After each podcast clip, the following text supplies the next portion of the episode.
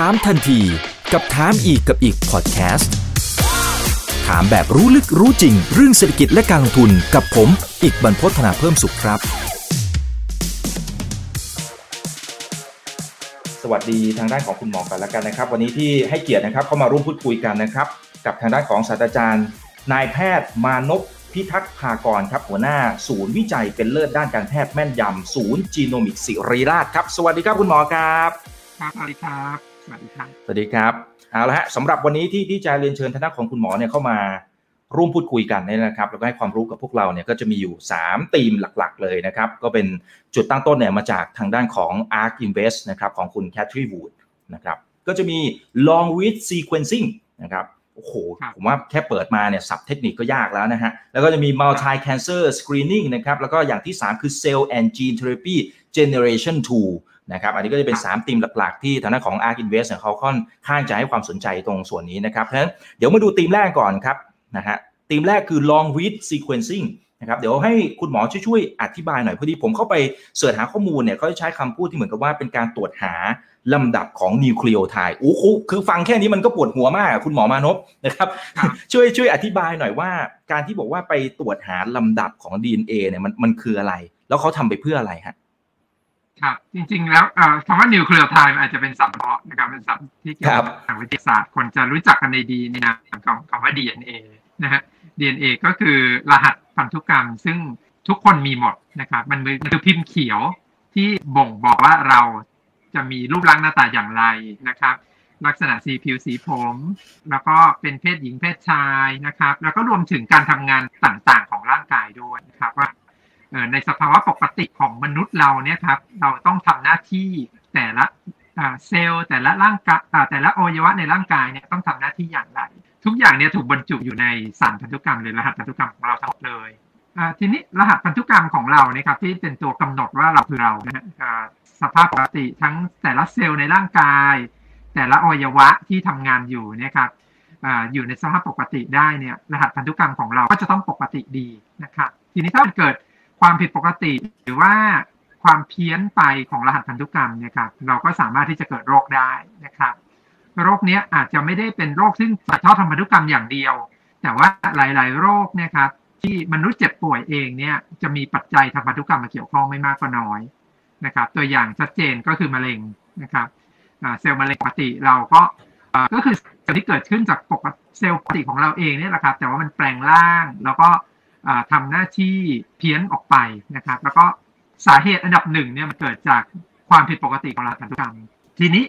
เทคโนโลยีในการถอดรหัสพันธุกรรมเนี่ยก็จะเป็นเทคโนโลยีที่จะใช้ตอบคำถามของพวกนี้นี่แหละนะครับ ไม่ว่าจะเป็นโรคที่ถ่ายทอดทางพันธุกรรมเอง หรือว่าโรคอื่น ๆ เช่นมะเร็งนะครับ ทีนี้ที่ผ่านมาเนี่ยการถอดรหัสพันธุกรรมเนี่ยต้องยอมรับว่ามันมีค่าใช้จ่ายสูงมากเลยนะครับ ถ้าย้อนกลับไปแค่ครั้งแรกที่มนุษย์ถอดรหัสพันธุกรรมเนี่ยสามสิบปีที่แล้วเองนะครับ สามพันล้านเหรียญนะฮะต่อหนึ่งคน โอ้สามพันล้านเหรียญนะฮะผมผมฟังหน่วยถูกสามพันใช่ไหมล้านฮะเหรียญถูกครับสามพันล้านเหรียญโอ้ก็ต่อหนึ่งคน แล้วก็ใช้เวลาสามปีถึงจะเสร็จอื้อหือเราเรา fast forward มาสามสิบปีให้หลังจนถึงทุกวันนี้ครับอ่าค่าใช้จ่ายจากสามพันล้านเหรียญเนี่ยเหลือหลักไม่กี่พันเหรียญเอง นะตอนนี้นะฮะแล้วก็เวลาจาก13ปี ตอนนี้เหลือหลักแค่เดือน2เดือนเสร็จแล้ว นะฮะอืมด้วยเทคโนโลยีที่มันก้าวล้ำไปเยอะเนี่ยครับกับต้นทุนค่าใช้จ่ายที่ถูกลงเนี่ย เราจะเราเรานึกภาพออกเลยว่าโอ้ต่อไปการถอดรหัสพันธุกรรมมันจะกลายเป็นเรื่องปกติมากนะครับ เวลาเราเจ็บป่วย เรามีปัญหาสุขภาพ หรือแม้กระทั่งเราปกติดีนี่แหละนะครับ เราก็อยากรู้ว่าเรามีปัจจัยเสี่ยงอะไรบ้างเนี่ยเราก็ไปถอดรหัสพันธุกรรมได้เลยนะครับทีนี้เทคโนโลยีในการถอดรหัสพันธุกรรมเนี่ยในอดีตนะครับ เนื่องจากรหัสพันธุกรรมเรายาวมาก 3,000ล้านรหัสนะฮะ3,000ล้านตัวอักษรนะฮะ เพราะฉะนั้นเนี่ยครับวิธีการถอดรหัสพันธุกรรมเนี่ยเขาไม่สามารถที่จะถอดรหัสพันธุกรรมจากตำแหน่งที่หนึ่งถึงสุดท้าย3,000ล้านได้มันเหมือน ลองคิดดูว่าเหมือนขบวนรถไฟที่ยาวมากนะครับอืมวิธีที่ผ่านมาในอดีตเนี่ยจนถึงปัจจุบันนะครับก็คือการตัดสายรหัสพันธุกรรมหรือสาย DNA เราเป็นท่อนสั้น ๆนะครับเอ่อก็จะสั้นบ้างยาวบ้างนะครับ แต่ว่าเอ่อเทคนิคที่ใช้ก็คือพอ ตัดเป็นท่อนที่สั้นลงเนี่ยหลังจากนั้นเนี่ยเราสามารถจะอ่านรหัสพันธุกรรมเนี่ยท่อนสั้นๆเนี่ยพร้อมๆกันได้เยอะๆพอมันพร้อมพร้อม ๆ กันได้เยอะๆแล้วเราเอามาประกอบร่างคล้าย ๆกับเราต่อจิ๊กซอลองคิดดูว่า ถ้าเราสามารถทำได้แบบเนี้ยวิธีการถอดรหัสพันธุกรรมมันจะเร็วขึ้นเยอะเลยนะจากเดิมที่เราบอกว่าโอ้โหเราต้องอ่านรหัสพันธุกรรมตั้งแต่รถไฟหัวหัวรถจักรตั้งแต่ขบวนแรกจนถึงขบวนสุดท้ายที่สามพันล้านเนี่ย โอ้มันยากมาก แต่ถ้าเราตัดมันเป็นท่อนสั้น ๆ เป็นแต่ละแต่ละท่อนเนี่ยอาจจะมีไม่กี่โบกี้เนาะแล้วเราก็ดูรหัสดูลำดับพันธุกรรม แล้วเอามาประกอบข้อมูลกลับมาทีหลังเนี่ย มันจะทำให้ขบวนการการถอดพันธุกรรมมันเร็วขึ้นเยอะนะฮะเทคโนโลยีที่ผ่านมาเนี่ยเราใช้เทคนิคแบบนี้เราเรียกว่า short read sequencing นะฮะรหัสพันธุกรรมจะถูกหั่นเป็นท่อนประมาณสักร้อยห้าสิบถึงสองร้อยรหัส เท่านั้นจากสามพันล้านนะฮะ ข้อดีก็คือต้นทุนถูกลงเยอะทำได้เร็วขึ้นเยอะนะครับ แต่มันก็จะมีข้อจำกัดอยู่พอสมควรนะครับ ถ้ารหัสพันธุกรรมบริเวณส่วนที่เราสนใจนะครับ เกิดมันหายไปหรือขาดหายไป หรือมันเกิดกลับทิศกลับทางเนี่ยครับการประกอบร่างมันทำไม่ได้นะครับเพราะฉะนั้นข้อมูลรหัสพันธุกรรมจากการถอดรหัสที่เรียกว่าช็อตรีดนะครับหรือหรือการทอนลำดับพันธุกรรมเป็นรหัสเป็นสายสั้น ๆ มันอาจจะตอบคำถามหลายโรคได้ แต่ว่าหลายโรคมันทำไม่ได้ทีนี้เรารู้ว่า เรารู้ว่าลองรีดเนี่ยมันดีกว่า แต่ที่ผ่านมาเนี่ยปัญหาก็คือลองรีดต้นทุนมันสูง เทคโนโลยีมันซับซ้อนกว่านะฮะอ่านยาวๆเนี่ยมันยากแต่ว่าด้วยความก้าวหน้าเทคโนโลยีเนี่ยเราคิดว่าต้นทุนของการถอดรหัสพันธุกรรมมันลดลงเร็วมากนะครับอนาคตเราก็เชื่อว่าแม้กระทั่ง long read เองเนี่ย ต้นทุนก็จะลดลงลงมาเยอะพอสมควรนะก็อาจจะทำให้ที่ใช้ของ long read เยอะขึ้นกว่าในปัจจุบันครับ อืมครับเอ่อแต่ถ้าดูจากตัวกราฟิกที่ขึ้นอยู่บนหน้าจอณตอนนี้นะครับ จริงๆ อาจจะขออนุญาตย้อนกลับไปตั้งแต่ยุคแรกๆนะครับ ที่เขาใช้ศัพท์คำว่า Sanger sequencing ไม่รู้ออกเสียงถูกหรือเปล่านะในศัพท์ทางการแพทย์เนี่ยเอ่อไอไอตอนนั้นเนี่ยมันมันมันหมายความว่ายังไงฮะ Sanger ที่บอกว่าอ่านทีละตัวเนี่ยมัน ครับแซงเกอร์เนี่ยเป็นการถอดรหัสพันธุกรรมยุคแรกเลย ยุคดึกดำบรรมากนะฮะที่การถอดรหัสพันธุกรรมเนี่ยต้องติดฉลากด้วยสารเรืองแสงสีสีนะฮะล็อกกันไปกับรหัสพันธุกรรมของเรา TCG ที่เป็นตัวอักษรสี่แบบเนี่ยครับการจิตฉลากด้วยสารเรืองแสงแบบนี้ต้องอ่านทีละหนึ่งลำดับเนี่ยใช้เวลานานมากนะครับปัจจุบันเนี้ยการถอดรหัสพันธุกรรมจำนวนหรือปริมาณเยอะๆ อย่างเช่นถอดรหัสพันธุกรรมทั้งทั้งหมดของเราเองเนี่ย การทำแซงเกอร์นี่ทำไม่ได้เลยนะครับ เพราะว่ามันเป็นข้อจำกัดคล้ายเทคโนโลยีที่บอกว่าอ๋อทุกวันนี้เองเนี่ยเราใช้ floppy disk หรือเปล่าเราไม่ได้ใช้แล้วใช่ไหมครับ เราใช้ CD ไหมเราก็ไม่ได้ใช้แล้วนะครับ มันเป็นของยุคโบราณปัจจุบันทุกอย่างเราก็ใช้เป็น flash drive หมด หรือว่าใช้เป็น portable hard drive หรือแม้กระทั่ง cloud นะครับเทคโนโลยีรุ่นเก่าเนี่ยปัจจุบันมีที่ใช้น้อยมาก ก็จะลงมาที่ระดับ ที่เรียกว่า next generation sequencing ไม่ว่าจะเป็น second gen หรือ third gen ครับ อืม ครับ แล้วก็ยุคที่สองก็คือไอตัวที่เรียกว่า short read เมื่อสักครู่นี้นะฮะที่คุณหมออธิบายว่าแบ่งเป็นเหมือนไอสั้น ๆ ที่ว่านะครับ แล้วก็อ่านพันธุกรรมไป แต่ที่คุณหมอบอกว่ามันมันไม่สามารถแก้ไขปัญหาหรือว่าอ่านได้ทุกโรคเนี่ย มันมันติดข้อจำกัดอะไรฮะ เพราะว่าพอเราหั่นรหัสพันธุกรรมออกเป็นท่อนสั้น ๆ เล็ก ๆ เนี่ยครับ ถ้าเกิด โรคหรือความเจ็บป่วยนั้นเนี่ยมันเกิดจากการขาดหายไปของรหัสพันธุกรรมที่สายยาวมากเนี่ยเนาะการประกอบร่างเนี่ยมันทำไม่ได้เนาะเหมือนจิ๊กซอจิ๊กซอเล็ก ๆ เนี่ย ถ้าภาพใหญ่จิ๊กซอมันหายไปเยอะมันต่อไม่ได้ อืมครับพอพอจะยกตัวอย่างโรคได้ไหมฮะว่ามันมันประเภทไหนจะได้เห็นภาพนะครับ ครับโรคที่ช็อตริดอาจจะตอบไม่ได้ ก็จะเป็นโรคพันธุกรรมที่ที่ผ่านมาคนอาจจะไม่ทราบว่าเป็นโรคอะไรนะครับ แต่ว่าเวลาคุณหมอเขาไม่รู้ว่าเป็นโรคอะไรเนี่ยเขาก็จะถอดพันธุกรรมเนื่องจากเรารู้ว่าพันธุกรรมเดี๋ยวนี้ต้นทุนการถอดมันถูกนะมันก็สามารถจะตรวจได้เลยแต่พอตรวจไปแล้วเนี่ย เราพบว่าในคนที่เป็นโรคบางอย่างเนี่ยกลไกการกลายพันธุ์เนาะหรือความผิดปกติในระดับยีนหรือว่า DNA เนี่ย มันไม่ได้เกิดขึ้นด้วยกลไกเดียวนะบางคนอาจจะมีแค่รหัสพันธุกรรมเพี้ยนไปแค่บางตำแหน่ง อย่างเงี้ยช็อตลิสลองลิสไม่มีปัญหา แต่บางคนเนี่ยแม้กระทั่งยีนเดียวกันเนาะมันเกิดจากการขาดหายไปเลยทั้งยีนนะฮะจู่ๆยีนตรงนั้นเนี่ย ข้อมูลตรงนั้นมันหายไปเลยโบ๋ไปเลยเนี่ย ซึ่งถ้ามันขาดไปแบบเนี้ย short read มันจะไม่รู้ เพราะว่ามันหายไปหมดแล้ว ประกอบร่างก็ไม่ได้นะครับ long read ก็จะเข้ามาตอบโจทย์หรือปิด gap ตรงนี้ครับครับเพียงแต่ว่าข้อเสียของ long read ตอนนี้เท่าที่ผมอ่านตัวบทวิจัยเนี่ย มันจะเป็นเรื่องของราคาใช่ไหมครับคุณหมอ ก็ราคาและความซับซ้อน ของของอวิธีนะครับวิธี เพราะว่ายังไงซะช็อตรีดเนี่ยย่อมดีกว่า ในแง่ของความเร็วนะครับ แล้วก็ความถูกต้อง เนื่องจากมันประกอบเป็นเป็นสายเล็ก ๆ แล้วเอามาเอามาประกอบร่างกันเนี่ยครับยังไงก็เร็วกว่าและต้นทุนถูกกว่านะครับเพราะฉะนั้นปัจจุบันเนี่ยถ้าเราดูส่วนแบ่งตลาดแล้วกัน market size ของ short read กับ long read เนี่ย ในตลาดเนี่ยผู้เล่นทั้งหมดเนี่ย แล้วก็เทคโนโลยีที่ใช้อยู่เนี่ย จะเป็น short read เนี่ย 95% หรือมากกว่า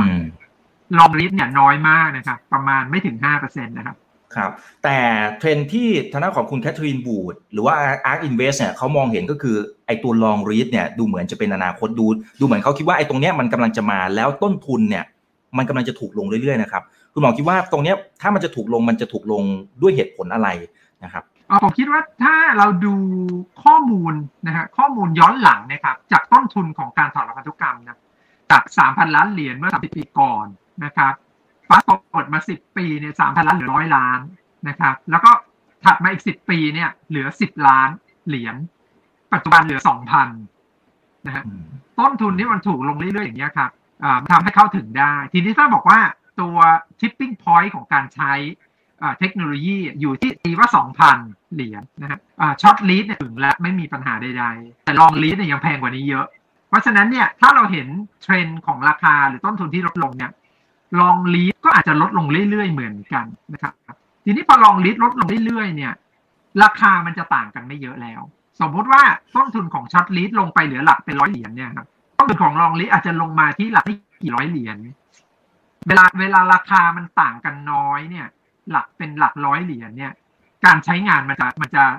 ไม่จำเป็นจะต้องนั่งเรื่องต้นทุนเยอะละ เมื่อเทียบกันหลักแบบหมื่นเหรียญกับสามหมื่นเหรียญอย่างเงี้ยถูกไหมฮะ ครับ แล้วถ้าไอ้ตัวนี้มันมาจริง มันจะมาปฏิวัติวงการทางการแพทย์ยังไงฮะ มากแค่ไหนด้วยนะครับผมคิดว่ามันเป็นการเติมเต็มมากกว่าเนาะเราอย่าไปคิดว่าลงท้ายเนี่ย short read มันจะหายไปเลยไหมแต่เลยไป long read เนี่ยผมก็ก็ส่วนตัวเนี่ยผมก็ยังไม่ได้มองไปไกลขนาดนั้นนะครับแต่คิดว่า short read เนี่ย ข้อดีคือมันมีการพัฒนามันยาวนานมาก ต้องยอมรับว่าปัจจุบัน 95%ของการทำ sequencing ในปัจจุบันนี้อยู่ที่ short read หมดนะครับเพราะฉะนั้นเนี่ยเขาเก็บสะสมในแง่ของเทคโนโลยีและข้อมูลมาดี แต่ผมคิดว่า long read เนี่ยจะเข้ามาตอบหรือเติมเต็มในส่วนที่ short read ไม่สามารถตอบได้ ซึ่งที่ใช้มันจะมากขึ้นเรื่อยๆเพราะฉะนั้นถ้าบอกว่าปัจจุบันเนี้ยที่ใช้ของ long read เนี่ยอยู่แค่ห้าเปอร์เซ็นมันอาจจะขยายมาเป็น สิบห้าเปอร์เซ็นหรือยี่สิบเปอร์เซ็นในอนาคตก็ได้ซึ่งอันเนี้ยมันเริ่มจากฐานที่มันต่ำกว่าเนี่ยมันก็ทำให้ที่ใช้หรือว่า market size ของ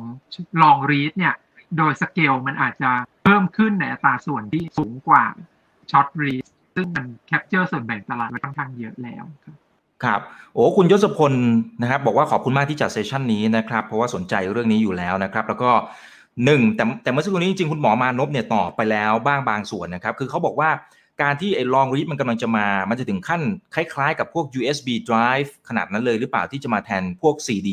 นะครับนะอันนี้คุณหมอตอบไปบ้างเล็กน้อยเดี๋ยวเดี๋ยวลองดูว่าจะขยายความเพิ่มหรือเปล่านะครับ แล้วก็อย่างที่ 2 ยกตัวอย่างเช่นบริษัท Illumina นะที่เป็นเจ้าตลาด short read อยู่เนี่ยนะครับ จะสามารถพัฒนา long read แล้วเอามาแข่ง กับทางด้านของบริษัทเจ้าตลาดก็คือ PACB ได้ไหมในเชิงทางเทคนิคเนี่ยได้หรือเปล่าเขาสามารถสวิชเทคโนโลยีมันเป็นอย่างนั้นหรือเปล่าครับครับจริงๆเนี่ยสามารถทำได้นะฮะหลายคนก็อาจจะผิดหวังหรือเปล่าผมไม่แน่ใจนะครับถ้าเป็นคนที่เชียร์แคทที่โหวตอยู่เนี่ย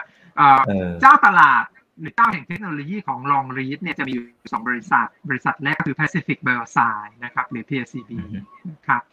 อีกอันนึงก็คือ Oxford Nanopore นะครับอันนี้ใช้เทคโนโลยีต่างกัน แต่ว่าเป็น Long Read ทั้งคู่นะครับส่วนเจ้าตลาดของ Short Read เนี่ยก็คือ Illumina นะครับแล้วก็ตามมาด้วย Thermo Fisher แล้วก็ BGI หรือ Beijing Film Steel นะครับเนื่องจากตัวบริษัทที่ทำเทคโนโลยี short read ก็รู้นะครับว่ามันมีลิมิเ t ชันหรือมีข้อจำกัดอยู่ เพราะฉะนั้นเนี่ยเขาก็พยายามที่จะอัปเกรดเทคโนโลยีของตัวเอง เพื่อให้ตอบโจทย์ของพวกนี้ได้นะครับ ของที่เป็นไฮบริดที่อยู่ตรงกลาง เราเรียกว่า Linked Read L I N K E D นะ Linked Read นะซึ่งจะต้องใช้แพลตฟอร์มของเทคโนโลยีอื่นนะครับ เช่นถ้าเราบอกว่าท่อนนี้มันประกอบร่างลำบากเนี่ยเขาก็สามารถจะลิงก์ตัว short fragment หรือว่า read เล็กๆเนี่ยเอาประกอบร่างข้างนอกก่อนหนึ่งที เพื่อประกอบออกมาให้เห็นเป็นท่อนที่ยาวขึ้นนะครับบริษัท ที่ทำงานร่วมกันกับแพลตฟอร์ม short read ก็มีอยู่นะครับตัวอย่างเช่น 10x Genomics นะครับผมเข้าใจว่า Cathie Wood น่าจะเขียนอยู่ด้วยนะครับในเอกสารนะครับอันนี้จะเป็นการประกอบร่างของ 2 เทคโนโลยี ซึ่งทำให้ได้ข้อมูลทัดเทียมกับลองรีนะครับอืมครับครับเนี่ยเราเขาคาดการณ์นะครับว่าตัว Market Size นะครับจะเพิ่มขึ้นจากปัจจุบันเนี่ยประมาณ 250 ล้านเหรียญนนะครับปีที่แล้วปี 2020 นะครับแล้วก็จะเพิ่มขึ้นกลายเป็น โอ้โห5,000ล้านเหรียญน่ะ คุณหมอมานพในในความเป็นจริงมันมันเวอร์เกินไปหรือเปล่าฮะถามถามกันตรงๆนะฮะหรือหรือมันมันก็มีความเป็นไปได้อยู่นี่เพิ่มขึ้น20เท่านะระยะเวลาแค่ประมาณ5ปีผมคิดว่าอาจจะไม่ไม่ได้เกินจริงเท่าไหร่หรอกครับ เพราะว่าจริง ๆ แล้วเนี่ยตลาดของ genome sequencing มันใหญ่ขึ้นอยู่แล้ว และใหญ่ขึ้นมากด้วยนะครับถ้าเราบอกว่า 250 ล้านใช่ไหมครับเป็นหลายพันล้านเหรียญใช่ไหมครับ แต่จริง ๆ market ของณวันนี้ของ long lead เนี่ยมันแค่ 5% หมายความว่าจริง ๆ แล้วเนี่ยตัว market size ของ total market size ของของการถอดรับพันธุกรรมเนี่ย ทุกวันนี้มันหลายพันล้านเหรียญอยู่แล้วนะหลายพันล้านเหรียญอยู่แล้วแล้วมันจะโตขึ้นไปอีก เนี่ยเป็นอาจจะเป็นอาจจะสองหมื่นล้านเหรียญหรือห้าหมื่นล้านเหรียญในอนาคต แล้วก็ในเมื่อเค้กมันใหญ่ขึ้น ในขณะเดียวกันพายชาร์ตเนาะหรือหรือหรือส่วนแบ่งของเค้กมันก็ใหญ่ขึ้นด้วย เราก็จะเห็นว่าอัตราเร่งของ ลองรีดเนี่ยอาจจะสูงกว่าช็อตรีดแต่ว่าไม่ได้แปลว่าช็อตรีดมันจะหายไปจากตลาดแต่ว่าเค้กมันใหญ่ขึ้นด้วยครับครับเพื่อความเข้าใจนะครับในเรื่องของลักษณะของการทำธุรกิจประเภทนี้เนี่ยจริงๆแล้วคนคนที่จะใช้ไอตัวเทคโนโลยีตรงนี้เนี่ยมันคือคุณหมอใช่ไหมฮะมันคือมันมันจะเป็นลักษณะของของ B2B อะไรประมาณนี้ใช่ไหมฮะคือคนไข้เขาไม่ได้ไม่ได้ไม่ได้มีสิทธิ์เลือกหรือเปล่าออืมอ่าใช่ครับ คืออันนี้มันจะเป็นเทคโนโลยีใช้ในโรงพยาบาลหรือในแลบนะ เราไม่ได้คาดหวังว่าจะมีใครก็ตามที่เดินเข้าไป แล้วก็ไปซื้อเครื่องนี้มาตั้งที่บ้านนะครับอันนี้มันไม่ใช่ consumer product นะฮะแต่ว่าจะเป็นแลบในโรงพยาบาลแลบในสถาบันวิจัย หรือว่าแม้กระทั่งแลบเอกชนโมเดลของการตรวจเนี่ยมันจะมี 2 แนวในปัจจุบัน ก็คือโมเดลของการตั้งแลบอยู่ในสถานพยาบาลเลย เช่นโรงพยาบาลนะครับ ก็ก็มี set up แลบที่เป็นแลบที่ถอดรหัสพันธุกรรม เลย แต่ว่าการลงทุนมันจะค่อนข้างเยอะ แล้วก็พวกนี้เนื่องจากต้นทุนของเครื่องมันสูงนะ แล้วมันใช้ expertise มากเนี่ยครับ พวกนี้ต้องอาศัย economy of scale พอสมควร เพราะฉะนั้นมันจะมีโมเดลที่สองที่ที่มันจะเป็นแลบเอกชนที่จะ pool การตรวจนี้เข้าด้วยกันมาที่แลบกลางนะครับพวกนี้เราจะเห็นบริษัทที่ provide service ของพวกนี้โดยที่โรงพยาบาลไม่จำเป็นจะต้องตั้งแลบเองก็ได้ เพียงแต่ส่ง sample ไปตรวจที่แลบกลางเนี่ยครับ บริษัทที่น่าจะมี Market Share ใหญ่ลำดับต้นๆ ก็คือ i n v i t e i n v i t e เนี่ยจะเป็นบริษัทที่รับตรวจของพวกนี้เลย ก็คือเขาตั้งแลบขึ้นมาในแลบเนี้ยก็มีเครื่อง sequencer หรือเครื่องทำทำเยอะแยะไปหมดเลย เหมือนโรงงานเลยครับ แล้วก็โรงพยาบาลสมมติโรงพยาบาลนี้อยากจะตรวจ แต่ว่าตัวเองไม่ต้องตั้งแลบตัวเองแค่ส่งเลือกไปที่บริษัทอินวิเทอินวิเทก็ตรวจให้ แล้วอินวิเช่นี่แหละเป็นบริษัทที่ลงทุนซื้อเครื่องครับเพราะฉะนั้นเนี่ยตลาดของบริษัทที่ขายเครื่องเนี่ยจะอยู่ที่แลบไม่ได้อยู่ที่ตัวคอน sumer หรือตัวคนไข้ครับครับ อย่างนี้ในชีวิตความเป็นจริงเนี่ยคนที่จะทำโมเดลธุรกิจคล้ายๆ กับ i n v i เช่เนี่ย หรืออินวิเทเนี่ยนะฮะผมบอกเสียงไม่ถูกอีกแล้วนะครับนะฮะมันใครก็ได้หรือเปล่าฮะคุณหมอหรือหรือมันมันต้องมีคุณสมบัติประมาณไหนนะครับถึงถึงจะสามารถเปิดแล้วการแข่งขันในตลาดนี้คุณหมอคิดว่ามันมันดูเดือดแค่ไหนครับการแข่งขันณตอนนี้อาจจะไม่ดูเดือดมากเหตุผลเพราะว่าอย่างที่บอกฮะเค้กมันใหญ่ขึ้นเรื่อยๆนะครับเพราะฉะนั้นเนี่ยอาจจะมีคนที่เข้ามาอยู่ในตลาด เพิ่มขึ้นได้มากกว่านี้ก็ได้นะครับแต่ว่าข้อเขาเรียกว่าอะไรเนี่ยความได้เปรียบของ ของวงการที่เกี่ยวข้องกับการแพทย์เนี่ย ก็คือมันมี barrier to entry พอสมควรนะครับหมายความว่ามันจะต้องมีมาตรฐานในการเซตอัพแหละ มันไม่ใช่บอกว่าเฮ้ยถ้าเกิดวันนี้ผมเกิดนึกอยากจะเปิดแลบแล้วผมก็ไปเปิดแลบได้นะครับ มันต้องมีการกำหนด standard ให้มั่นใจว่าแลบคุณนี่มีผ่านมาตรฐานค่อนข้างสูงนะฮะอันที่สองก็คือการ set up เทคโนโลยีต้องยอมรับว่าณปัจจุบันนี้ยังมีค่าใช้จ่ายสูงอยู่นะครับ เพราะฉะนั้นเนี่ย fixed cost ค่อนข้างเยอะแลบจะ run ได้ดีเนี่ยต้องมีคนที่ upscale ฮะเพราะฉะนั้นเนี่ยแลบที่ตั้งขึ้นมาแล้วลงทุนเครื่องหนึ่งเครื่อง แล้วมีคนส่งตรวจไม่เยอะเนี่ย ต้นทุนจะสูงมากและสุดท้ายจะแข่งไม่ได้มันสู้แลบที่สามารถที่จะ pool sample ไปตรวจเยอะๆได้มากๆ เนี่ย ต้นทุนก็จะต่ำกว่าเยอะเลย อ่ครับอ่าโอเคพอจะเห็นภาพ แต่ทีนี้ด้วยความที่ค่าใช้จ่าย หรือว่าไอตัวในการตรวจตรงนี้เนี่ยมันจะถูกลงไปเรื่อยๆนะครับถ้าดูจากตัว research ของเขาเนี่ยเขามองจนถึงขั้นเป็นหลัก 100จนถึง 200 เหรียญนะครับคุณหมอนะฮะทีนี้นั่นหมายความว่าตลาดนี้จะเติบโตได้เนี่ยก็ขึ้นอยู่กับจำนวนแล้วแหละถูกไหมขึ้นอยู่กับจำนวนว่าว่าจำนวนคนที่เข้ามาตรวจหรือใช้บริการมันจะเยอะแค่ไหนอย่างไร ไอ้ปัจจัยที่นักทุนโดยทั่วไปเลยนะ ที่ที่เขาไม่ได้อยู่วงการในการแพทย์ การที่เขาจะดูว่าไอ้ตรงเนี้ยเดี๋ยวเทรนเนี่ยมันจะต้องมาแน่ๆเนี่ย มันจะต้องมีปัจจัยประเภทไหนอย่างไรนะเช่นเช่นยกตัวอย่างนะครับ เช่นอายุอยู่ว่ามีศูนย์เวลเนสอะไรหรือเปล่านี่นี่ยกตัวอย่างเฉยนะครับ แต่ว่าคือแค่อยากให้คนทั่วไปเขาเขาได้เข้าใจว่า เออถ้ามันมีสิ่งเหล่านี้เนี่ยแน่นอนจำนวนดีมามันก็จะเติบโตขึ้นจำนวนของคนที่ใช้บริการเหล่านี้ก็จะเพิ่มมากขึ้นนะครับ คุณหมอครับผมคิดว่าการเติบโตของการอุตสาหกรรมในแง่ของ sequencing นะก็จะเกิดขึ้นสองเกิดขึ้นด้วยสองปัจจัยหลักที่คือ cost แน่ คือคอสที่ลงมาเยอะขนาดนี้มันทาให้คนที่เดิมเข้าถึงไม่ได้ คนที่เดิมตรวจไม่ได้ก็ตรวจได้แล้วพอตรวจได้เนี่ยดีมานจะสูงขึ้นอย่างเห็นได้ชัดนะครับ จริง ๆ ถ้าตอนนี้เองเนี่ยเราจะเห็นว่าถ้าในภาพรวมนะของของ global หรือแม้กระทั่งประเทศไทยเองเนี่ยดีมานขึ้นแบบ exponential ต้องเป็น exponential เลยคือขึ้นเร็วมากนะครับ อันที่สองก็คือ ในแง่ขององค์ความรู้ด้วยนะครับปัจจุบันนี้การตรวจรหัสพันธุกรรมเนี่ยหรือการถอดรหัสพันธุกรรมเนี่ยยังโฟกัสอยู่ที่การวินิจฉัยโรคเป็นหลักนะครับ เช่นโรคที่ถ่ายทอดทางพันธุกรรมหรือมะเร็ง แต่ต่อไปองค์ความรู้มันจะเริ่มขยายออก เช่น เปลี่ยนจากในแง่ของการวินิจฉัยเวลาคนจะป่วย มันจะกลายเป็นถ้าเรารู้ก่อนเราสามารถจะป้องกันได้จะเป็นโมเดลของการ prevention หรือการป้องกัน ถ้าอย่างเนี้ยฐานตลาดหรือฐานการตรวจมันจะใหญ่ขึ้นอีก มันจะไม่ใช่จำกัดเฉพาะคนที่ป่วยแล้ว มันจะมันจะขยายออกไปแม้กระทั่งปกติ หรือคนที่อยากตรวจเพื่อจะให้รู้ความเสี่ยงเนี่ย มันจะมากขึ้น เพราะฉะนั้นเนี่ย market มันก็จะใหญ่ขึ้นตามตามนั้นด้วยครับ คุณยศนะครับ ถามเข้ามาเพิ่มว่า แล้วในไทยเนี่ย คุณหมอพอจะทราบไหมครับว่า มีใครที่ทำธุรกิจคล้ายๆกับอีวีเทไหมครับนะฮะหรือว่ามีโครงการที่ทำในลักษณะเดียวกัน หรือมัน advance จนเกินไปอ๋อตอนนี้ถ้าเป็นบริษัทเอกชนเองเนี่ย ผมยังไม่ได้เห็นว่ามีบริษัทที่ทำอันนี้เป็นจริงเป็นจังนักนะครับ เพราะว่าการอย่างที่อย่างที่แจ้งก็คือการ set up แลบที่เป็น independent lab นะที่แบบแยกมาต่างหากมา Invitae อย่างเงี้ยที่รับตรวจจากทุกทุกที่เนี่ยต้องอาศัย set up cost เยอะ แล้วก็การการเหมือนกับว่าระดมผู้เชี่ยวชาญหรือว่านักวิทยาศาสตร์ที่จะมา run แลบพวกเนี้ยที่เป็นแลบเอกชนเนี่ยไม่ง่ายนะครับ ผมเข้าใจว่าในเครือโรงพยาบาลเอกชนหลายที่พยายามจะทำอยู่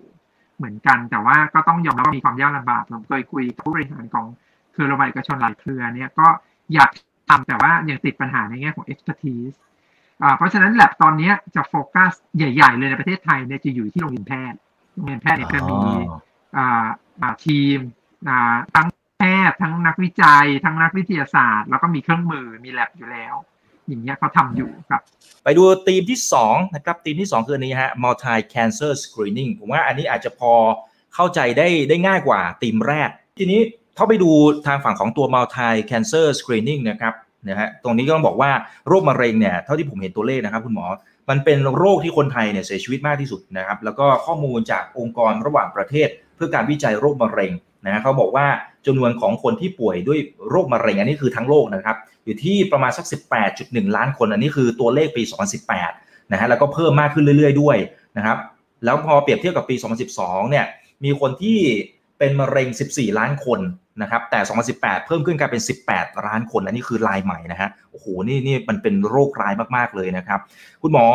มองเห็นเพนพอยต์ของการตรวจโรคนี้อย่างไรบ้าง แล้วเทคโนโลยีที่ตอนนี้เขาพยายามที่จะตอบโจทย์มันเป็นในมุมไหนฮะ ครับจริงๆแล้วเป็นพอยต์สำคัญเลยคืออันนี้มันเป็นโรคซึ่งเจอเยอะขึ้นเรื่อยๆ แล้วก็เป็นคนเป็นโรคซึ่งไม่มีใครอยากเป็นอะว่ากับตามตรงเวลาเวลาเราพูดถึงมะเร็งก็แปลว่าโอ้โหร้ายเนาะมันก็ตกใจมากนะครับเพราะมันเป็นโรคที่ถ้าเป็นแล้วถึงตายถูกไหมฮะในปัจจุบันการรักษาก็ซับซ้อนแล้วก็ค่อนข้างยากครับ เพราะฉะนั้นถ้ามันมีวิธีในการที่จะคัดกรองป้องกันก่อนก็ดีที่สุด อยู่แล้วนะครับ ก็คือพยายามป้องกันไม่ให้เป็น หรือว่าถ้าเกิดเป็นเนี่ยก็ต้องระยะเริ่มต้น การรักษาถึงจะได้ผลดี อันนี้ก็เป็นจุดประสงค์ของการคัดกรองนะที่เรียก screening นะฮะทีนี้ที่ผ่านมาเนี่ยปัญหาของ screening ของมะเร็งเนี่ยมันไม่ได้ทำได้ในทุก ๆ ชนิดของมะเร็งอันที่หนึ่งนะฮะเรารู้ว่ามะเร็งที่มันมีการคัดกรองที่ดีเนี่ยมันมีอยู่ไม่กี่อย่างหรอก เช่นมะเร็งเต้านม เรามีอันแมมโมแกรมนะครับ เรามีอัลตราซาวด์ดูเต้านมได้นะครับ มะเร็งปากมดลูกเรามีการตรวจภายในได้มะเร็งปากมดลูกอาจจะมีการเจาะเลือดได้มะเร็งลำไส้เราอาจจะมีการส่องกล้องได้ อันนี้จะมีอยู่แค่ไม่กี่ชนิดมะเร็งเท่านั้นเองที่เราสามารถที่จะคัดกรองได้ อันที่สองแม้กระทั่งชนิดของมะเร็งที่เราคัดกรองได้ในปัจจุบันเนี้ยมันก็ไม่ได้ทำง่ายอะเอาข้อจริงก็ถ้าเกิดลองถามคนที่เคยทำแมมโมแกรมก็จะรู้ว่ามันมีความยากลำบากขนาดไหนนะครับทีนี้ถ้าเกิดผู้หญิงจะ ต้องทำแมมโมแกรมไปเรื่อยๆ ตัวเองก็จะเกิดความลำบากแน่นอนนะครับหรือการส่องกล้องอย่างเงี้ยอ่าก็จะมีความอักอวนมาก ต้องเตรียมต้องต้องกินยาอ่าระบายยาถ่ายอะไรอย่างเงี้ยต้องไปนอนโรงพยาบาลฉีดยาให้หลับนะครับการทำของมันนี่มันยุ่งยากซับซ้อน ทีนี้ถ้ามันมีวิธีที่เราสามารถที่จะคัดกรองโดยการแค่เจาะเลือดแล้วก็บอกเลยว่า เออ คุณมีโอกาสเป็นมะเร็งเนาะเป็นมะเร็งเริ่มต้นน่าจะเป็นที่อวัยวะไหนเนี่ยอันนี้มันเป็นของที่ในอุดมคติอยู่แล้วนะครับถามว่าทุกปันนี้มีไหมการเจาะเลือดคัดกรองมะเร็งเราเห็นอยู่นะตรวจสุขภาพไปโรงพยาบาลเอกชน เจาะเลือดดูสารบ่งชี้มะเร็งนะฮะอันนี้ใช้ได้จริงไหมพูดตามตรงเลยครับเป็นวิธีการที่ไม่ดีเลย เพราะว่าการตรวจสารบ่งชี้มะเร็งเนี่ยครับหนึ่งไม่มีความจำเพาะใด ๆ นะครับตรวจแล้วเนี่ยถ้าสูงมากๆก็เป็นเยอะแล้วนะครับพวกนี้ก็ไม่ได้ช่วยการกรองระยะเริ่มต้นใด ๆนะครับ คนที่เป็นระยะเริ่มต้น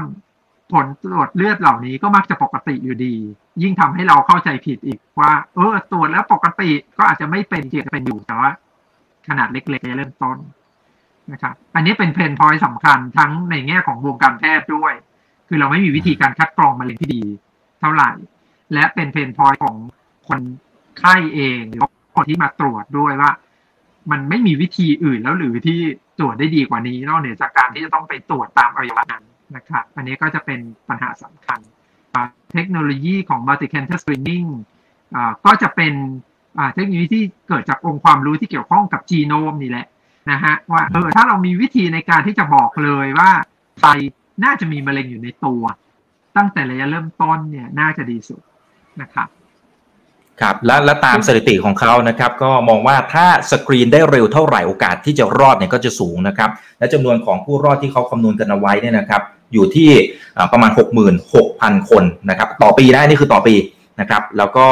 ถ้าเป็นในมุมของ lifetime เลยนะครับ ถ้า lifetime เลยอาจจะถึงขั้นเป็นหลักล้าน4ี่แสนคนนะครับโอเคนะครับ อันนี้ก็ก็จะเป็นสิ่งที่จะมาตอบโจทย์ได้ แต่ทีเนี้ยสิ่งที่สิ่งที่เขาพยายามจะพูดถึงตรงนี้ครับคุณหมอคือเขาบอกว่า เพียงแค่เป็นการ test เหมือนกับ single blood test นะฮะ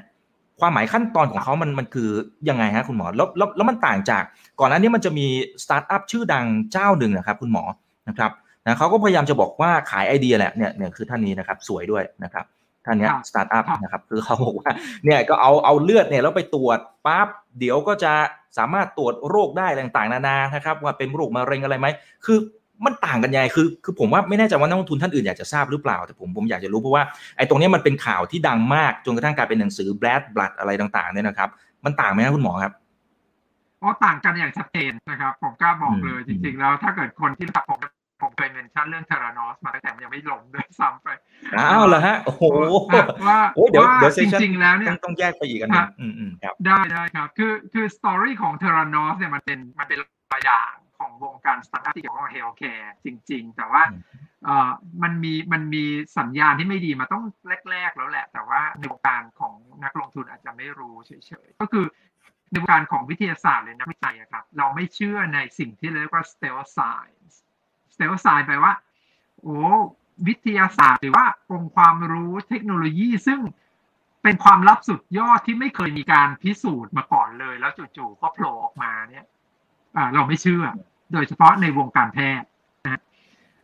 ของพวกนี้ต้องผ่านการพิสูจน์ ต้องมีผลงานตีพิมพ์ ต้องมีการศึกษาชัดเจน ต้องมีการผ่านที่เรียกว่า peer review นะคือคือองค์ความรู้ทางการแพทย์เนี่ยเราเราจะมีความกังวลหรือหรือมีมาตรฐานสูง เพราะมันดีลกับชีวิตมนุษย์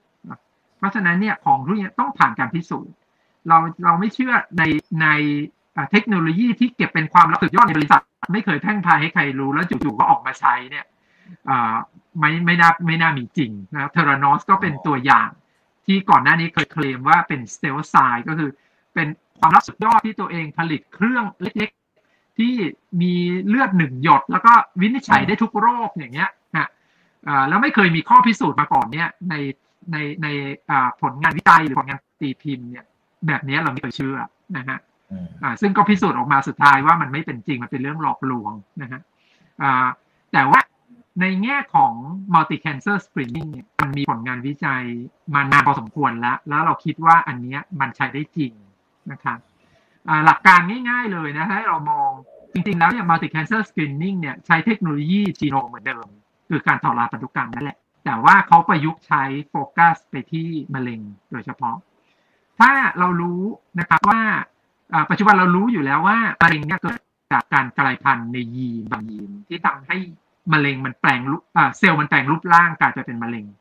และยีนที่กลายพันธุ์ก็คือยีนก่อมะเร็งนั่นแหละ เพราะฉะนั้นโดยหลักการง่าย ๆ ก็คือ ถ้าเซลล์นั้นมันมีการกลายพันธุ์ในยีนก่อมะเร็ง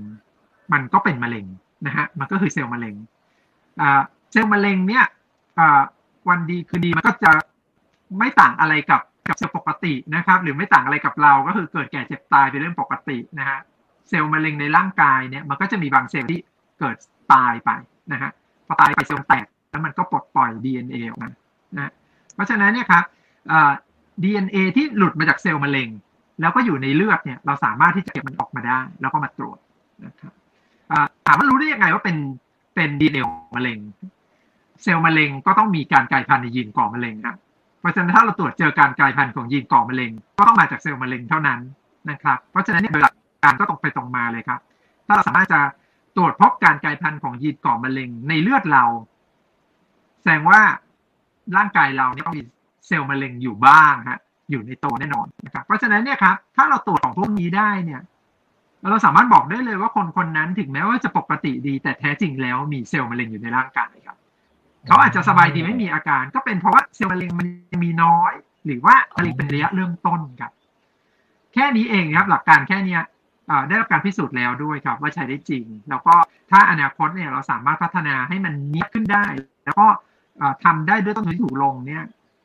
อนาคตการคัดกรองมะเร็งเนี่ยอาศัยการเจาะเลือดอย่างเดียว อืมครับนี่กลายเป็นการปฏิวัติวงการทางการแพทย์ได้เลยนะครับ แล้วก็ในไอตัวตรงนี้เขาบอกว่ามันจะมีการใช้พวก deep learning machine learning อะไรอย่างเงี้ยครับคุณคุณหมอช่วยช่วยเหมือนกับให้ไอเดียหน่อยครับว่าไอพวก deep learning machine learning มันจะเข้ามาย่นระยะเวลา หรือว่าทำให้ต้นทุนมันถูกลง หรือทำให้มันมีประสิทธิภาพมากขึ้นในมุมไหนฮะครับข้อมูลของ DNA เนี่ยหรือข้อมูลจีโนมเนี่ยจริงๆเป็นข้อมูลซึ่งเราใช้คอมพิวเตอร์ในการวิเคราะห์ อยู่แล้วตั้งแต่ต้นเลยนะ ตั้งแต่วันแรกจนถึงปัจจุบันนี้ผ่านมา 30 ปีเนี่ยเราใช้ข้อมูลคอมพิวเตอร์หรือเราใช้คอมพิวเตอร์ในการวิเคราะห์ข้อมูลหมดเลยและข้อมูลของจีโนมเนี่ยมีเป็นข้อมูลที่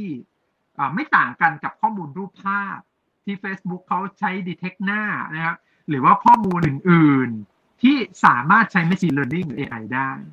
เพราะฉะนั้นนะครับข้อมูลจีโนมเนี่ยทุกวันนี้ มีการใช้ AI ในการวิเคราะห์อยู่แล้วว่า การกลายพันธุ์เกิดขึ้นที่ยีนไหน ยีนอะไร คิดว่าเป็นโรคอะไรนะครับ เป็นโรคอยู่ตำแหน่งนี้มีโอกาสสูงที่จะเป็นอะไรต่ออะไรเงี้ยครับเราใช้มาตลอดแล้วก็การประสานเทคโนโลยีทั้งการถอดรหัสพันธุกรรม ประสานเทคโนโลยีของ AI หรือ Machine Learning เนี่ยมันทำให้กระบวนการการวิเคราะห์ข้อมูลเร็วขึ้นมากในปัจจุบันครับ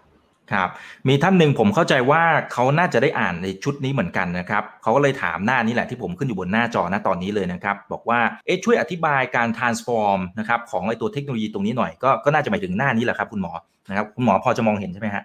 ตัวมันอาจจะเล็กหน่อยครับจริง ๆ แล้วเนี่ยครับในปัจจุบันนี้ครับในปัจจุบันเนี้ยในแวดวงการรักษามะเร็งในที่เรียก oncology เนี่ยก็คือมะเร็งวิทยาแล้วก็คือการศึกษาหรือว่าการดูแลรักษามะเร็ง เราเป็นการ ดูแลผู้ป่วยแบบตั้งรับ ตั้งรับคืออะไรคือคนไข้เป็นแล้ว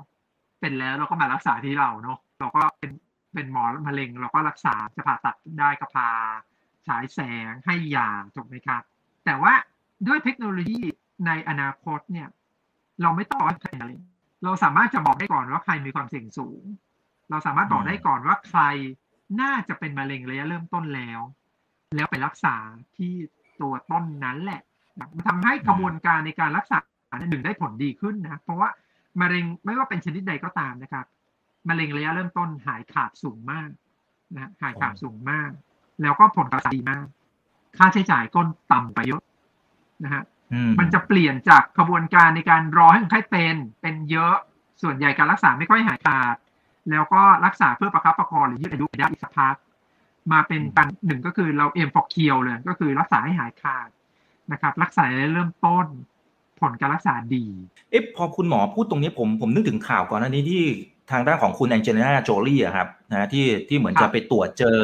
อะไรสักอย่างแล้วก็ไปตัดเต้านมของเธอออกไป มันมันคือตัวเดียวกันหรือเปล่าฮะมันคือสิ่งที่เรากำลังพูดถึงหรือเปล่าฮะแองเจล่าโจลี่นี่เป็นกลุ่มกลุ่มโรคซึ่งปัจจุบันเราถือเป็นมาตรฐานอยู่แล้วของการตรวจนะครับอย่างอย่างอันนี้อันนี้ไม่ใช่ของใหม่ต่อไปเราใช้กันมาเป็นสิบปีแล้ว ก็คือในกลุ่มของคนไข้มะเร็งประมาณสักสิบเปอร์เซ็นถึงสิบห้าเปอร์เซ็นแท้จริงแล้วเนี่ยเป็นกลุ่มคนไข้มะเร็ง ซึ่งเขาได้รับการถ่ายทอดยีนที่ก่อมะเร็งเนี่ยส่งต่อกันมาในครอบครัวนะฮะอย่างเช่นแองเจลิน่าโจลี่เนี่ยก็คือยีนที่ก่อมะเร็งเต้านมและรังไข่เนี่ยเขาส่งต่อจากรุ่นสู่รุ่น ถ้าเรารู้ก่อนเนี่ยว่าใครมีความเสี่ยงสูงเนี่ยเราสามารถจะคัดกรองป้องกันก่อนได้เลยนะครับอย่างแองเจลิน่าโจลี่ซึ่งอันเนี้ย จะอยู่ประมาณสักสิบเปอร์เซ็นถึงสิบห้าเปอร์เซ็นของมะเร็งทั้งหมดนะครับในขณะที่คนอีกแปดสิบห้าเปอร์เซ็นหรือเก้าสิบเปอร์เซ็นเนี่ยไม่เป็นแบบนี้ก็คือเป็นมะเร็งที่เกิดขึ้นเองนะครับซึ่งอันเนี้ยจะใช้เทคโนโลยี multi cancer screening ในอนาคตในการเจาะเลือดเนี่ยสามารถจะคัดกรองหรือป้องกันก่อนได้นะครับส่วนกลุ่มที่เป็นแองเจลิน่าโจลี่หรืออะไรที่ผ่าตัดทำพันธุกรรมเนี่ยอันนี้ถือเป็นมาตรฐานของการตรวจอยู่แล้ว ทุกวันนี้เราก็ตรวจอยู่ครับ ครับครับอ่าโอเค เหลือบดูเวลาแล้วต้องไปตีมที่ 3 แล้วล่ะครับตีมที่ 3 คือ Cell and Gene Therapy เพราะเท่าที่ผมอ่านทั้ง 3 ตีเนี่ยผมว่าอันนี้ผมงงมากที่สุดนะคุณหมอนี่ผมเรียนตามตรงเลยนะรู้สึกสับเทคนิคเยอะเหลือเกินนะครับเนี่ยตั้งแต่ liquid to solid tumors อะไรพวกนี้แหละคุณหมอช่วยอธิบายหน่อยฮะครับจีนจีนกับเซลล์เทอราปีเนี่ยอาจจะต้องแยกเป็น 2 กลุ่มนะครับกลุ่มหนึ่งก็คือใช้รักษามะเร็ง อีกกลุ่มหนึ่งใช้รักษาโรคพันธุกรรม หรือโรคหายากนะ ที่เกิดจากการกลายพันธุ์ของยีนบางยีนนะครับผมพูดเรื่องกลุ่มกลุ่มหลังก่อนละกัน ก็คือโรคพันธุกรรมที่เกิดจากการกลายพันธุ์ของยีนบางยีนเลยเนี่ยโรคกลุ่มพวกนี้พบไม่เยอะนะครับ แต่ว่าถ้าเรารวมๆหลาย ๆ โรคเนี่ยเจอบ่อยพอสมควรนะครับที่ผ่านมาของกลุ่มโรคที่พบน้อยหรือหายากเนี่ย เราวินิจฉัยได้จากการถอดรหัสพันธุกรรม เรารู้ว่าเขาเป็นโรคอะไรกลายพันธุ์ที่ยีนไหน แต่ถามว่ารักษาอย่างไงคำตอบก็คือ ยังไม่มีวิธีรักษานะครับเหตุผลเพราะว่าเรายังไม่สามารถที่จะไปแก้ไขความผิดปกติของยีนให้มันกลายพันธุ์ได้นะครับในอดีตทำไม่ได้เลย ยากมากนะครับแต่ปัจจุบันด้วยด้วยเทคโนโลยีของการตัดต่อยีนนะครับเรียก CRISPR นะฮะซึ่งคนที่คนพบระบบนี้เนี่ยเพิ่งได้รับวันโนเบลเมื่อปีที่ผ่านมานะครับระบบ CRISPR เนี่ยมันทำให้เขาสามารถที่จะส่ง เอนไซม์ที่ทำหน้าที่ตัดยีนเนี่ยวิ่งไปที่ในตำแหน่งซึ่งเราต้องการได้เลยนะครับแล้วก็ตัดต่อยีนของพวกเนี้ยเพราะนั้นโดยหลักการก็คือเราถ้าเรารู้ว่ายีนไหนที่ผิดปกติ เราสามารถจะหาวิธีในการตัดยีนผิดปกติ แล้วต่อยีนปกติกลับเข้าไปเหมือนเดิมได้นะครับด้วยองค์ความรู้เนี่ยต่อไปโรคพันธุกรรมอะไรก็ตาม ถ้าเรารู้ว่าการกลายพันธุ์อยู่ที่ไหน เราสามารถจะหาวิธีในการรักษาเขาได้เลยนะครับ อันนี้คือจินเทอราปีนะครับคือคือหมายความว่าพอพอไปตรวจเสร็จปั๊บแล้วเจอว่าไอ้ชิ้นส่วนตรงนี้เนี่ยมันดูมีปัญหาก็แค่ตัดออก ประมาณนั้นใช่ไหมฮะคือคือแค่ตัดออกไปแล้วก็เอาสิ่งที่ดีเข้าลงไป ประมาณนั้นเลย ใช่โอ้โหประมาณนั้นเลยนะซึ่งตอนนี้เริ่มมีการใช้ในบางโรคแล้วด้วยนะฮะเช่นครับในบางโรคแล้ว จะมีโรคที่ได้รับการได้รับการอนุมัติจาก FDA แล้วเนี่ยเช่นมีโรคเด็กซึ่งเกิดมาแล้วตาบอดนะฮะการตาบอดเนี่ยเกิดจากความผิดทางพันธุกรรม เขาสามารถที่จะฉีดตัวจีนเทอราปีเข้าไปที่ตาเด็ก แล้วเด็กกลับมามองเห็นได้อ่า ซึ่งเดิมเนี่ยไม่เคยทำได้เลยนะคนที่เกิดมาแล้วตาบอดก็จะตาบอดแบบนั้นแหละ แต่สามารถจะฉีดแล้วก็ทำให้เด็กกลับมาเห็นได้ หรือว่าโรคที่เกิดจาก เซลล์ไขสันหลังเสื่อมนะครับ เด็กที่เกิดเป็นโรคนี้เนี่ย เกือบทุกคนจะเสียชีวิตที่อายุไม่เกินหนึ่งขวบเดินไม่ได้ ต้องใช้เครื่องช่วยหายใจนะครับ ติดเตียงแน่นอนแล้วก็เสียชีวิตหมด เพราะหายใจไม่ได้ แต่การใช้จีนเทอราปีหรือการรักษาด้วยการใช้ยีนบำบัดเนี่ย เด็กที่ได้รับไปแล้วเนี่ยครับ เดินได้ฮะไม่ใช่แต่ว่าหายใจไม่ได้นะฮะคือเป็นปกติเดินได้เลยครับ ซึ่งในบางโรคเนี่ยเราเห็นผลเปลี่ยนเป็นหน้ามือเป็นหลังมือ และอนาคตเราก็จะเห็นว่าจะที่ใช้ของเทคโนโลยีเหล่านี้จะกว้างขวางขึ้นเรื่อยๆ ในหลาย ๆ โรคนะอันนี้คือกลุ่มของ gene therapy ทีนี้มาในในอีกด้านหนึ่งก็คือ cell therapy นะคือการรักษาด้วยเซลล์บำบัด อันนี้จะโฟกัสอยู่ที่มะเร็งโดยเฉพาะนะครับการใช้เซลล์บำบัดเนี่ยที่ได้รับการอนุมัติจาก FDA หรืออย.แล้วเนี่ยตอนนี้ ที่ใช้ก็คือมะเร็งเม็ดเลือดขาวนะครับ ก็คือ leukemia นะครับที่เรียก liquid cancer liquid cancer ก็คือมะเร็งที่เกิดขึ้นในในที่เป็นน้ำน้ำก็คือเม็ดเซลล์เม็ดเลือดขาวนะครับปัจจุบันใช้อยู่แล้ว ใช้อยู่แล้ว แต่อย่าลืมว่ามะเร็งเม็ดเลือดขาวเนี่ยเป็นมะเร็งที่เจอน้อยฮะมะเร็งที่เจอบ่อยกว่าในมนุษย์เนี่ยคือมะเร็งที่มันเป็นก้อนๆทั้งหลายที่เรียก solid cancer ฮะ มะเร็งปอดมะเร็งตับมะเร็งเต้านมมะเร็งลำไส้เนี่ยเป็นก้อนมะเร็ง ซึ่งเทคโนโลยีการใช้เซลล์บำบัดต่อไปเนี่ยมันจะเปลี่ยนจากสมรภูมิจากลิวคีเมียนะกลายมาเป็นมะเร็งอื่น ๆ เป็นก้อนนี่แหละนะครับ เช่นอาจจะมีการพัฒนาเซลล์บำบัดเพื่อใช้ในการรักษามะเร็งเต้านมเซลล์บำบัดใช้ในการรักษามะเร็งปอดมะเร็งลำไส้มะเร็งกระเพาะอาหารอย่างเงี้ยครับ เราจะเห็นอย่างเงี้ยมากขึ้นเรื่อยๆครับโอ้ยนี้ก็จะไปรักษาโรคต่างๆ เนี่ย อันนี้ก็จะได้ดีมากขึ้นถูกไหมฮะก็จะถ้ามองในแง่ของการรักษาเนี่ย อันนี้ก็จะครอบคลุมได้มากยิ่งขึ้นนะครับ แล้วก็จะเป็นถ้ามองในมุมของโอกาสธุรกิจเนี่ยนี่ก็จะเป็นโอกาสธุรกิจที่เคก้อนใหญ่ขึ้นด้วยนะครับทีนี้ทีนี้มันมีอีกจุดหนึ่งครับที่เขาเขียนประมาณว่าตอนนี้มันกำลังจะเปลี่ยนแปลงจากออโตโลเจสนะครับเป็นออโลจีนิกเนี่ยโอ้โหยากมากคุณหมอ มันมันคืออะไรฮะคืออะไรฮะอ่าคอนเซ็ปต์มันเป็นศัพท์เฉพาะนะฮะทางวิทยาศาสตร์ autologous กับ allogeneic นะฮะ autologous เนี่ยแปลว่าเอามาจากตัวเจ้าตัวนะ allogeneic เอามาจากคนอื่นนะครับด้วยหลักการของการใช้เซลล์บำบัดหรือ cell therapy ในปัจจุบันเนี่ยครับเราต้องเอาเซลล์จากเจ้าตัวคนคนไข้คนนั้น แล้วเอามาตัดดัดแปลงนะครับ ให้เซลล์มันมีปริมาณเยอะขึ้นนะครับ เช่นกรณีของเซลล์ระบบภูมิคุ้มกันเนาะเอามาเลี้ยงเพาะเลี้ยงในห้องห้องแลบให้มันเยอะขึ้น แล้วฉีดกับที่เจ้าตัว หมายความว่าถ้าคนไข้คนที่หนึ่งเราต้องการรักษาคนไข้คนที่หนึ่งเราก็ต้องเอาเซลล์จากเขา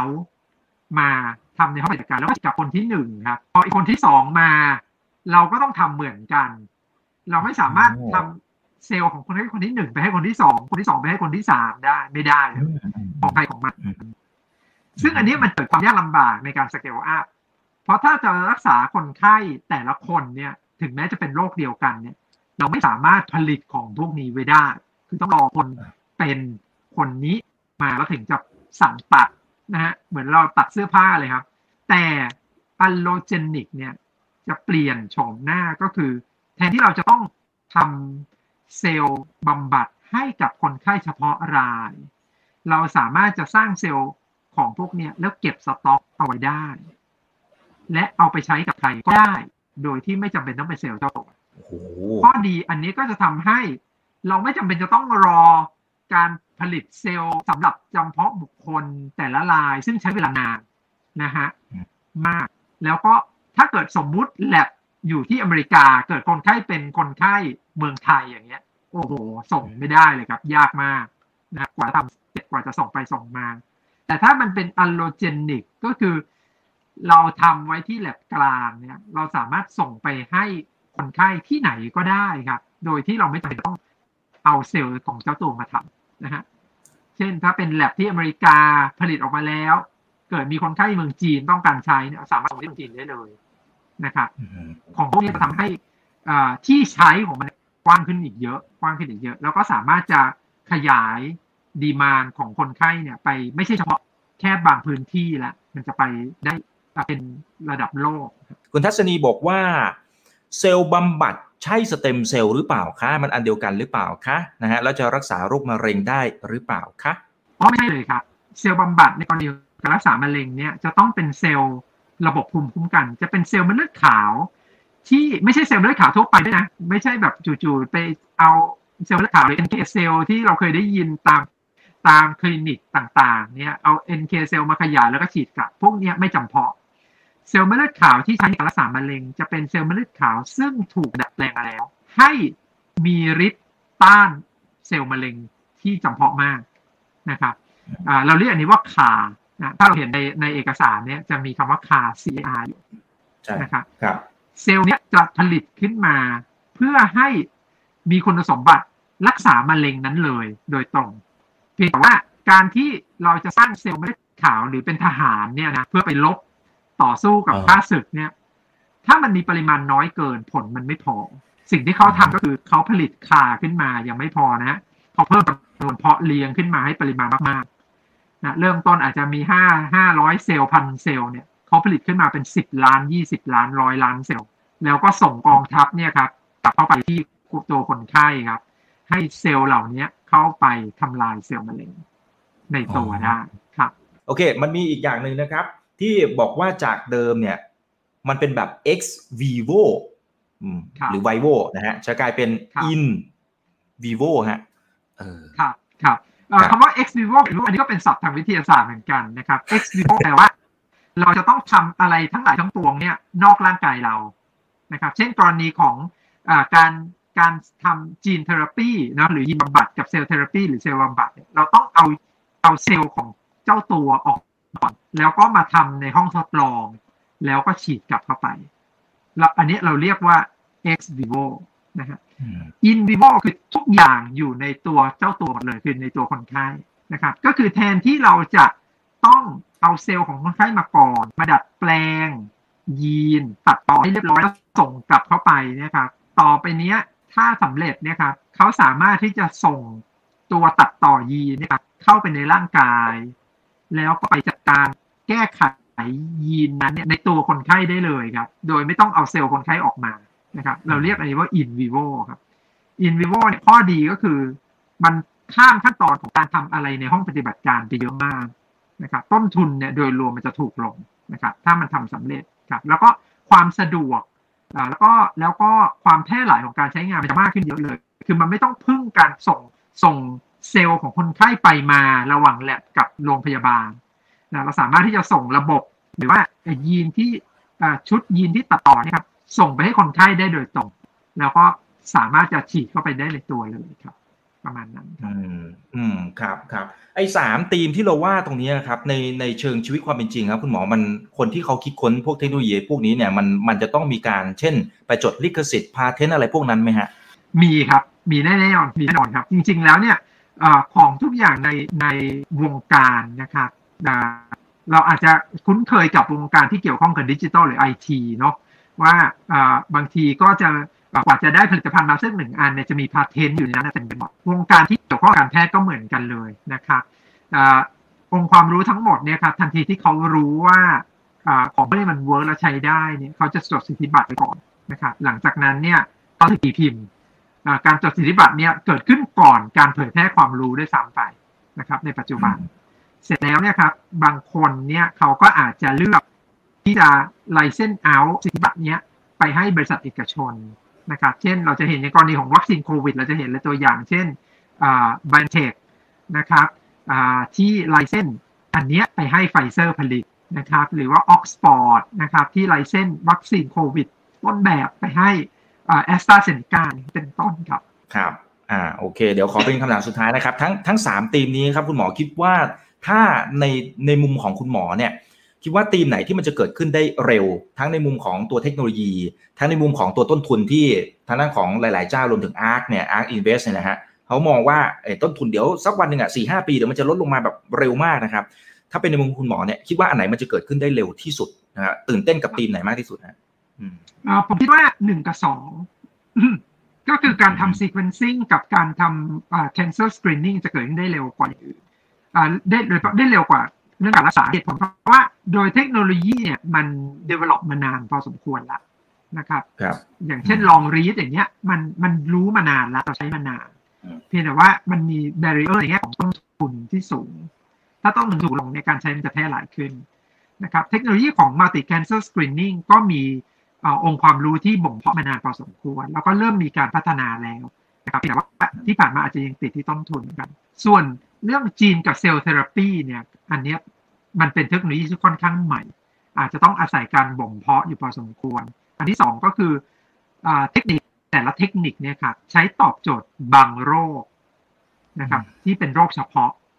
อ่าการการเพิ่มจำนวนโรคที่มันจะใช้ได้แพร่หลายเยอะขึ้นเนี่ยอันเนี้ยต้องอาศัยการศึกษาในมนุษย์นะครับ ซึ่งเรารู้ว่าการศึกษาในมนุษย์เนี่ยเฟสหนึ่งเฟสสองเฟสสามเราจะคุ้นเคยกับวัคซีนโควิดใช่ไหมครับ มันจะเป็นกระบวนการที่ช้าช้าพอสมควรนะครับ เพราะฉะนั้นเนี่ยทีมเรื่องของการรักษาทั้งจีนกับเซลล์เทอราปีเนี่ยอาจจะใช้เวลา แต่ทั้งนี้ไม่ได้แปลว่ามันจะไม่มี product หรือว่าผลิตภัณฑ์ออกมานะครับ เรารู้ว่าอ่าเราเริ่มเห็นอ่าผลิตภัณฑ์ของอาการใช้ยีนหรือเซลล์บำบัดเนี่ยออกมาแล้วในบางโรค2อถึงสโรคนะตอนนี้ แต่ว่าที่ใช้มันจะยังแคบอยู่ค่อนข้างมากนะครับ ครับคุณพีกัญญานะครับ บอกว่าถ้าอยากจะเข้าใจกลุ่มธุรกิจเหล่านี้นะครับ โดยเฉพาะพวก genome sequencing เนี่ยอันนี้จาก Twitter นะครับ ควรจะเริ่มศึกษาจากอะไรก่อนนะครับ แล้วเดี๋ยวผมให้คุณหมอมานพปิดท้ายไปเลยแล้วกันนะครับ ว่าจะไปตามคุณหมอมานพเนี่ยจะติดตามได้ช่วงช่องทางไหนอย่างไรนะครับ เพราะว่าผมว่าวันนี้เนี่ยเป็นการเปิดโลกเหมือนกัน แล้วก็ถือว่าเป็นการ intro นะครับสำหรับกลุ่มการลงทุนที่เป็นประเภทพวก healthcare อะไรต่างๆนะครับ เดี๋ยวผมจะเรียนเชิญคุณหมอเนี่ยมาให้ความรู้นะฮะแล้วก็เดี๋ยวเชื่อมโยงไปที่การลงทุนเพิ่มเติมด้วยนะครับเดี๋ยวเชิญเลยครับคุณหมอมานพครับ ครับครับแล้วต้องยอมรับว่าธีมนี้มันยากจริงแหละนะฮะเพราะว่าเพราะว่ามันเกี่ยวข้องกับเรื่องของการวิจัยแล้วก็แล้วก็เรื่องของเอ่อวิทยาศาสตร์ที่เป็น deep tech จริงๆอ่าเผอิญว่า field ของธุรกิจอันเนี้ยมันเป็น field ซึ่งเกี่ยวข้องกับการแพทย์มันจะไม่ใช่แบบ field ที่เกี่ยวข้องกับไอทีหรือว่าอินเทอร์เน็ต ซึ่งคนทั่วไปจะเข้าใจง่ายกว่าเนอะหรือรถยนต์หรืออุตสาหกรรมอื่นๆอ่าอาจจะต้องใช้เวลาในการที่จะอ่าน บทความพอสมควรนะครับผมคิดว่าไม่ได้ยากหรอก เพราะว่าปัจจุบันเนี้ยแม้กระทั่งนักลงทุนหรือว่าหรือว่า firm ที่ที่เขาทำเรื่องของอ่า investment เนี่ยพวกนี้เขาติดตามข้อมูลของพวกนี้อยู่เยอะพอสมควรนะเราจะเห็นว่าบางทีข่าว CNBC เนี่ยโอ้ไปติดตามผลการศึกษาจากงานประชุมวิชาการที่เกี่ยวข้องกับการแพทย์เลยนะอ๋อเรียกว่า ข้อมูลเหล่านี้หาได้ง่ายขึ้นมากในอินเทอร์เน็ตนะครับเพียงแต่ว่าอาจจะต้องอาศัยความคุ้นเคยในพวกสับแสงบ้างเท่านั้นเองครับฮะส่วนส่วนถ้าติดตามผมนะครับผมส่วนใหญ่ผมก็วนๆอยู่แถวนี้ครับทั้ง Facebook ทั้งคลับเฮาส์ครับครับ แล้วก็อาจจะมีเอ่อแวดวงสัมภาษณ์บ้างครับครับครับได้ครับคุณรัฐขอแบบสั้นๆนะครับเขาบอกว่าต้นทุนในการรักษาโดยใช้ยีนหรือเซลล์บำบัดเนี่ยแพงกว่าการรักษาปกติตอนนี้สักกี่เท่าครับ พอจะมีข้อมูลไหมครับ โอ้ยเยอะมากอ่าอ่า ตัวครับอย่างที่ผมยกยกไปเรื่องของการฉีดอ่ายีนบำบัดในเด็กที่อ่าตาบอดเนี่ยฮะอ่าราคาตอนนี้นะครับ ที่อเมริกาก็คือหนึ่งต่อหนึ่งตาฮะข้างสิบหกล้านฮะโอ้โหสิบหกล้านบาทอืมสิบหกล้านบาทนะฮะโอเคแต่ถามว่าทำไมครับทำไมทำไมเขาถึงใช้ได้คำตอบก็คือจริง ๆ แล้วเนี่ยอเมริกาเนี่ยอ่าถ้าผลิตภัณฑ์ไหนได้รับอนุมัติจาก FDA เนี่ยประกันเบิกได้นะ คือเพราะฉะนั้นมันเบิกได้เลยนะครับ อันที่สองก็คืออ่ามันมีกลไกการคุ้มครองของพวกนี้อยู่ มันเป็นอินเซนティブของการพัฒนา ถ้าบอกว่าโอ้การพัฒนาไปแล้วเนี่ยโลกหายากตลาดไม่มีเนี่ย ไม่มีใครยอมยอมลงทุนในการพัฒนาของพวกนี้เนาะองค์ความรู้มันจะไม่เกิด เพราะฉะนั้นเนี่ยอเมริกามีกลไกทางกฎหมายที่ช่วยคุ้มครองอยู่นะครับ ในโรคหายากในในวิธีการรักษาซึ่งคนไม่ค่อยนิยมนะฮะ อ่า ทันทีที่บริษัทคิดค้นได้เนี่ยครับเขาจะ monopoly ได้เลยนะ monopoly ไปอย่างน้อยสามสิบปีนะหมายความว่าจะมีเอ่อคู่แข่งเนี่ยจะไม่สามารถเข้ามาแย่งตลาดได้นะครับอ่าอย่างน้อยหลายสิบปีครับ ครับ ครับ โอเค เห็นภาพนะครับ อันนี้เป็นการ intro นะครับ แล้วเดี๋ยวครั้งต่อๆไปเดี๋ยวจะเรียนเชิญคุณหมอมานพมาเจาะลึกในแต่ละธีมนะครับในแต่ละส่วนนะครับ แล้วก็อาจจะเป็นส่วนอื่นๆที่เกี่ยวข้องกับวงการทางการแพทย์นะครับ เราจะได้เข้าใจเชิงลึกแล้วก็สับแสงต่างๆ ที่วันนี้ค่อยๆไล่เรียงกันไปเนี่ยมันฟังดูยากนะแต่ว่าคุณหมอค่อย ๆ อธิบายแล้วทำให้เราเข้าใจมากขึ้นนะครับ วันนี้ขอบคุณมากครับคุณหมอมานพครับครับสวัสดีครับ ถ้าชื่นชอบคอนเทนต์แบบนี้ อย่าลืมกดติดตามช่องทางอื่นๆด้วยนะครับ ไม่ว่าจะเป็น Facebook, YouTube, Line Official, Instagram และ Twitter จะได้ไม่พลาดการวิเคราะห์และมุมมองเศรษฐกิจ และการลงทุนดีๆ แบบนี้ครับ อย่าลืมนะครับว่าเริ่มต้นวันนี้ดีที่สุด ขอให้ทุกท่านโชคดี และมีอิสรภาพในการใช้ชีวิต ผม อีกบรรพฒนาเพิ่มสุขครับ